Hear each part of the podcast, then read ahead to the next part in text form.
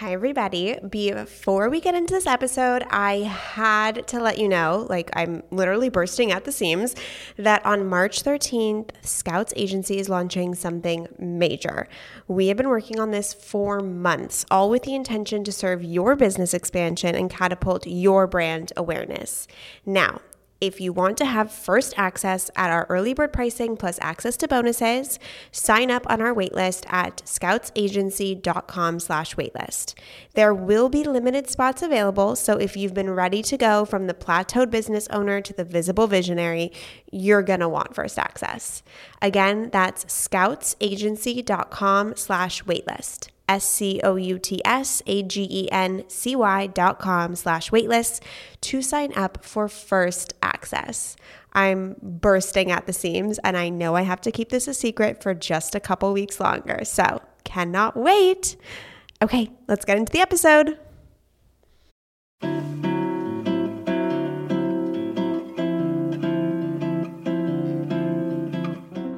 Scout Sobel, founder and CEO of Scouts Agency, a female focused PR agency that specializes in the medium of podcasting.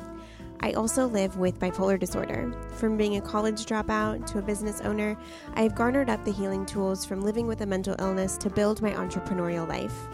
Welcome to my podcast, where I ramble about mental health tips, entrepreneurial strategies, and mindset shifts so that you can live your life of purpose. I am the emotional entrepreneur and thank you for being here. Let's get into the episode, shall we?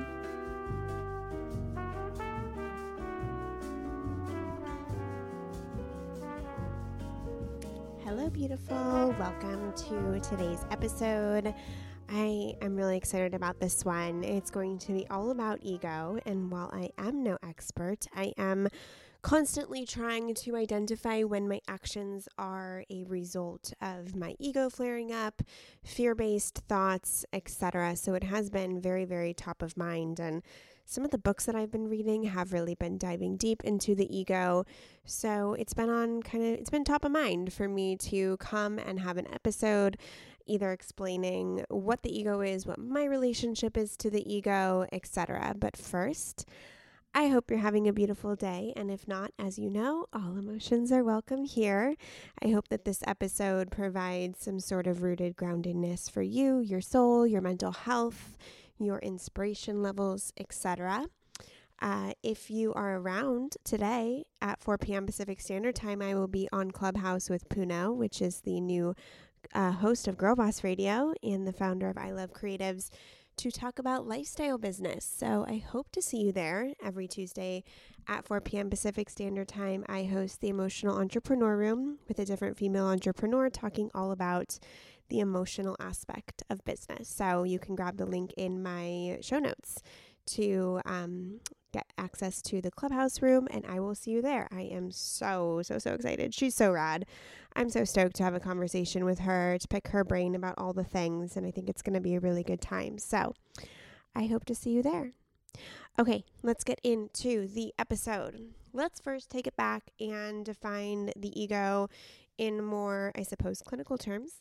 So, the psychoanalysis definition of the ego is the part of the mind that mediates between the conscious and the unconscious and is responsible for reality testing and a sense of personal identity. And according to simplypsychology.org, according to Carl Jung, the ego represents the conscious mind as it comprises the thoughts, memories, and emotions a person is aware of. The ego is largely responsible for feelings of identity and continuity. These are all super great, well, just both of these, I suppose, really great definitions of the ego. However, they've always left me feeling a little bit removed. The minute I started seeing the ego in a much more spiritual lens is the moment I started realizing when I feel separate towards others, when I am living in fear based mindset, when my actions are really coming out of a fear based mindset. And in being able to identify my ego, I've been able to course correct and center myself back into alignment back into my soul, back into my truth, etc. So the minute I started thinking about the ego through a spiritual lens was when I really started to have the ability to identify when the ego was running rampant in my own life. So I was reading this book called The How to Inner Peace because I saw it on Tina Marie Clark's Instagram stories. So thank you for that one. It's by Constance Kellough, and I'm probably pronouncing her name wrong, but I will leave a link to the book below because this book is profound, approachable, accessible, and so, so, so impactful. So stay with me because these are two paragraphs that I'm about to read because this is really her definition of the ego and really, really spoke to me very beautifully and really breaks it down into different types of egoic selves, etc.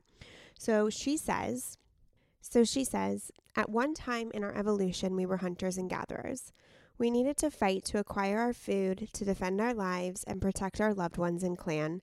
The ego then served as a construct for protection, and in this helpful role still does today, some examples being when we are careful when crossing the street, take care of our health, remind ourselves to buckle up our car seatbelt, be vigilant about the safety of our children, or when we legitimately need to defend ourselves.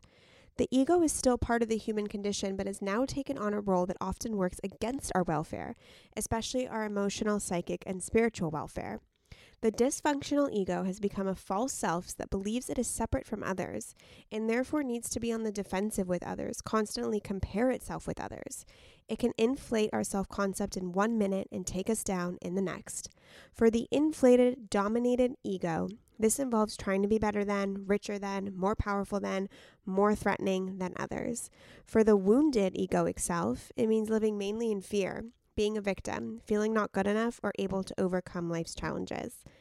The ego now pretends to be who we are, but if we find out it is not who we truly are, it will no longer be able to trick us into believing we are separate, needy, weak, and so need to prove we are more than or not good enough when we compare ourselves to others. The ego pulls a veil down between who it tells us we are and the awareness of the truth of who we really are. Ooh, there's so much there. And I love how she breaks it down into the two different spectrums. So you can have a dysfunctional ego and you can have a wounded ego and you can have an inflated ego. It really crosses lines. It doesn't just mean you're full of yourself, it can also mean that you think you're not good enough. So the ego really shows up in so many ways, but at the root of the ego well, yes, having an ego is a very healthy part of a human being. As she said, it serves as a contract for protection with things like crossing the street, you know, buckling up our car seatbelt. It does protect us in so many ways and it allows us to perceive our experience here through a human lens. It can also really be destructive and really root us in our mindsets in a place of fear um, and in a place of insecurity regardless of whether or not our ego is inflated or deflated. So, for me personally, specifically more in the past, I think that I have falsely identified with the ego through my bipolar disorder. So the ego really holds on to your identities, and for a very long time, bipolar was my identity. And that identity was rooted in a lot of fear fear that I would get depressed, fear that I would lose my life, fear that I would lose everything I've worked for, fear that I would exhibit another depressive episode and have to cancel all my plans, fear that everything would get out of control and that I would be in the hospital, fear that I would never have a healthy, balanced, stable life. I was falsely identifying with that identity, and the ego kept me there because it kept me, albeit in a very painful situation, it kept me very safe in that comfort zone. So, in the past, that is how I have falsely identified with the ego. Today, when I think about the ego, it really and sometimes it's hard for me to admit this, this is part of my shadow, but the ego really shows up when I feel separate from others, when I feel like I work harder than others, or when I feel like people don't understand what it takes to do what I do, and um, when I feel like I have to work X amount just to maintain my mental health while most people don't. That creates a separateness from me and others. That creates me as different, as unique, as special, which, as I've talked about on this podcast before, is highly not the case. So now, today, when I, there's two ways I know the ego is showing up in me, or an unhealthy dose of the ego is showing up in me. When I feel as if I'm separate from others, when I don't feel connected to humanity, but I feel quite alone. That is a total facade. It is a lie. It is not the truth. The truth is is that we are all human beings. None of us are unique. Every single one of us has a very very distinct expression. So that's when the ego comes up. And then it also comes up when fear arises.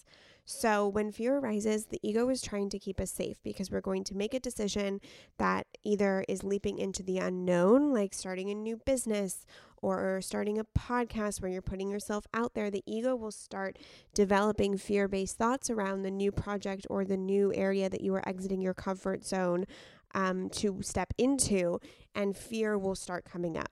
So, whenever I start acting out of fear based thoughts or fear based emotions start coming up in me, I know the ego is trying to keep me safe and I thank it for trying to protect me. But I also know that fear and adhering to fear and bowing down to fear is going to keep me in my comfort zone and therefore never provide me with an expansive, rich, meaningful, and colorful life.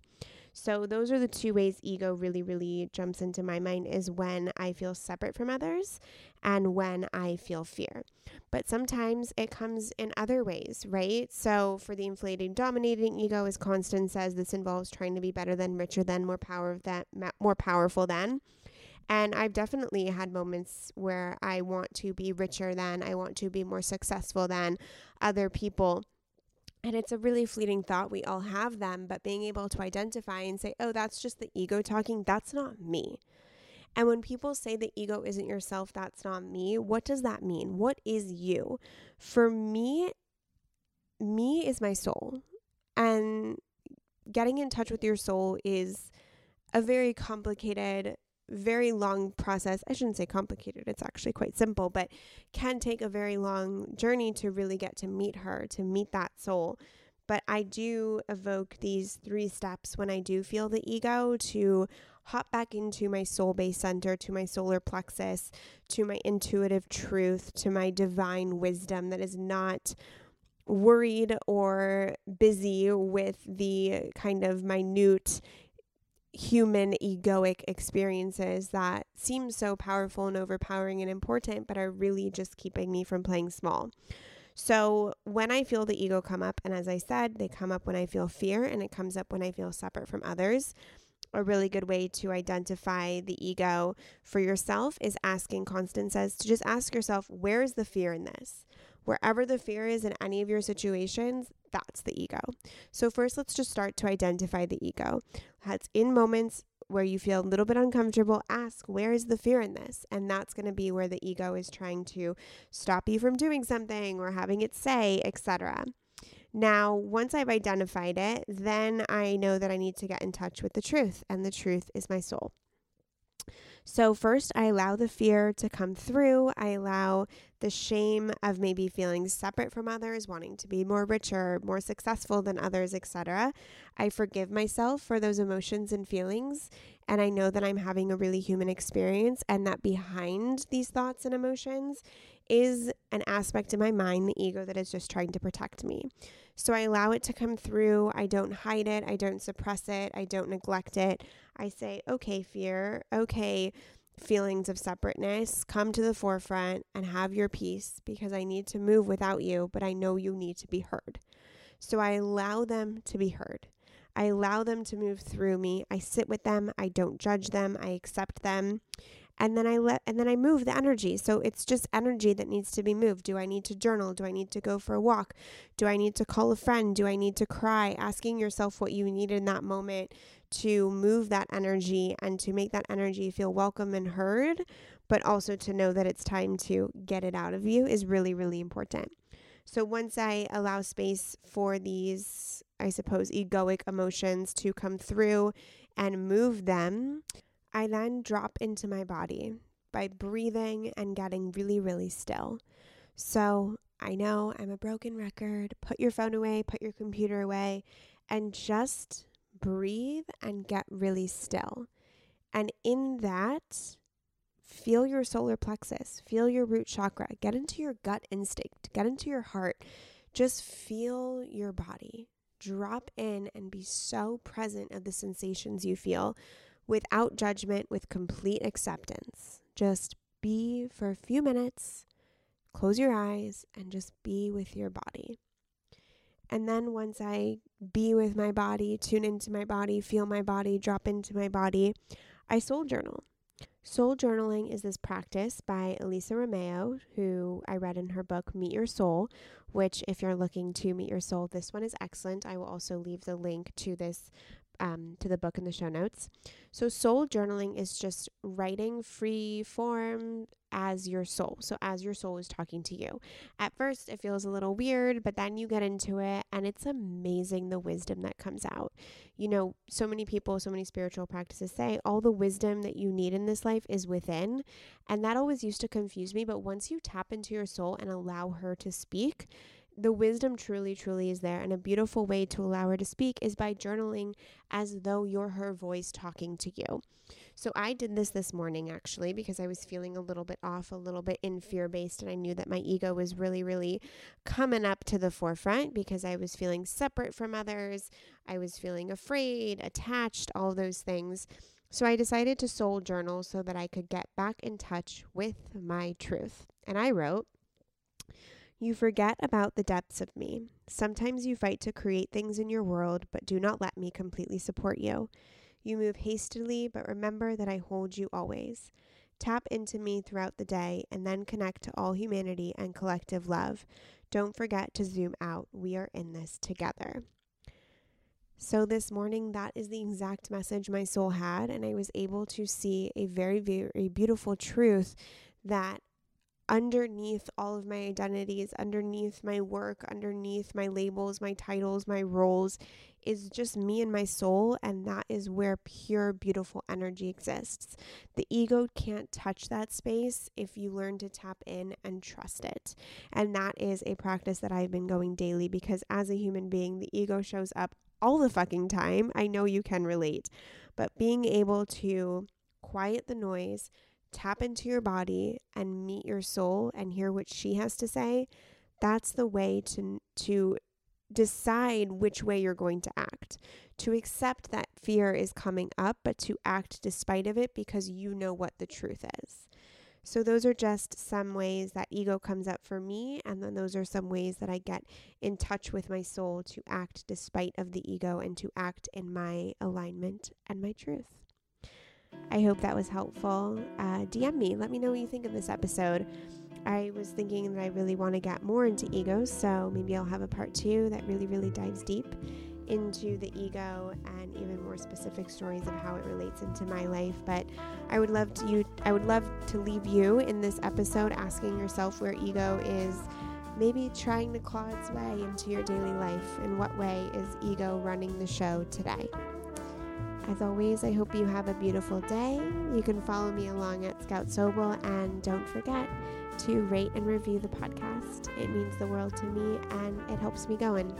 It helps me keep on going. So, love you, and I will catch you next time.